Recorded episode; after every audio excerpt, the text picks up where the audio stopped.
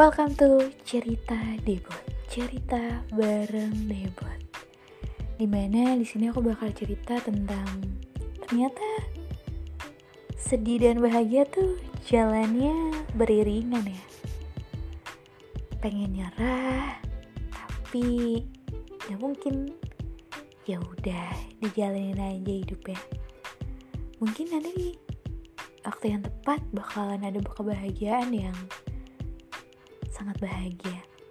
Because hidup itu dijalanin, diikhlasin, dan enjoy for your life.